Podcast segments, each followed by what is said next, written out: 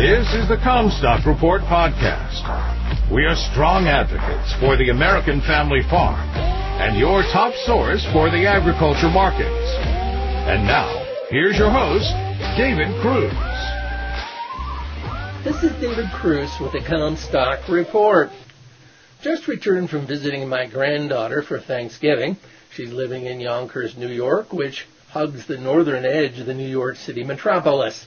She's attending Sarah Lawrence College in their genetic counseling graduate program. Sarah Lawrence has the oldest and largest grad program on genetic counseling in the country.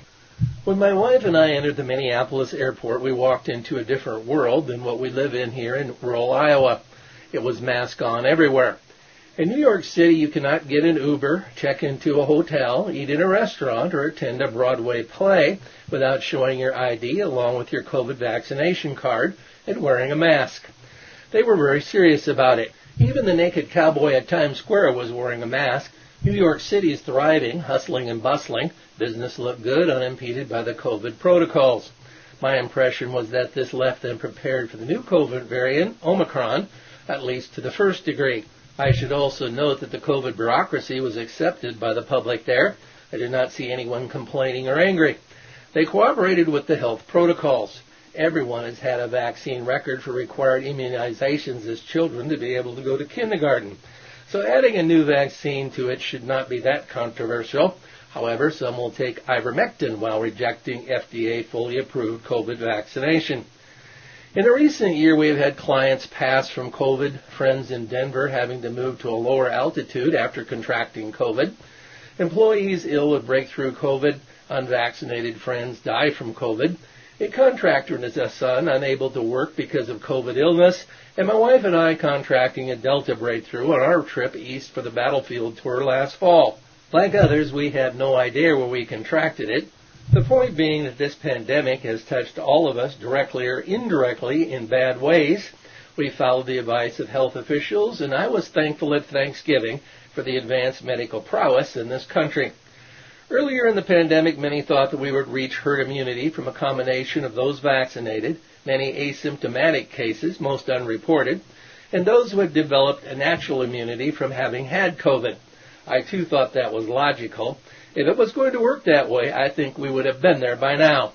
Yet we still have hospitals in many states and locales with resources stretched to the limit with COVID cases.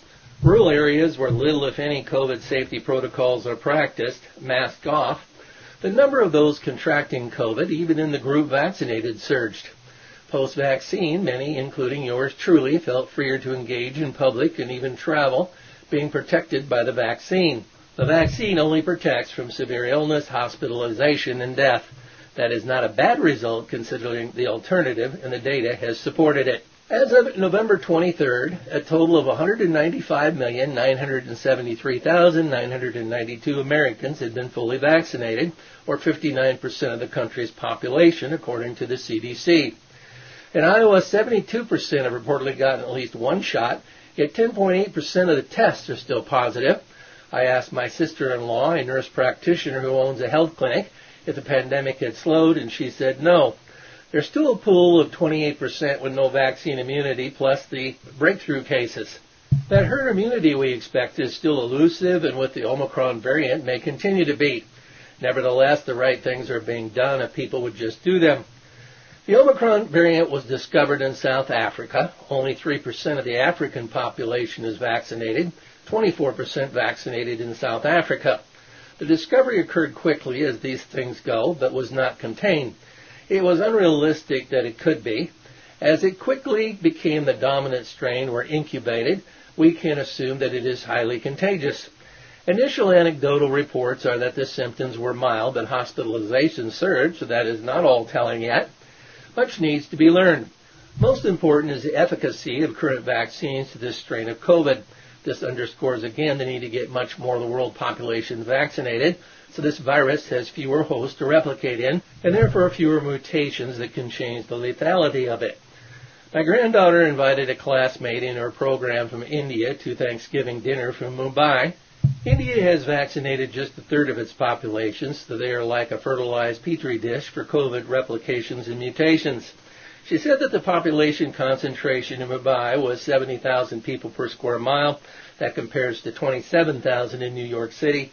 They Googled the population density of Iowa, and the answer got was 54.5 people per square mile. If you think that is sparse, there are only 11.3 people per square mile in South Dakota.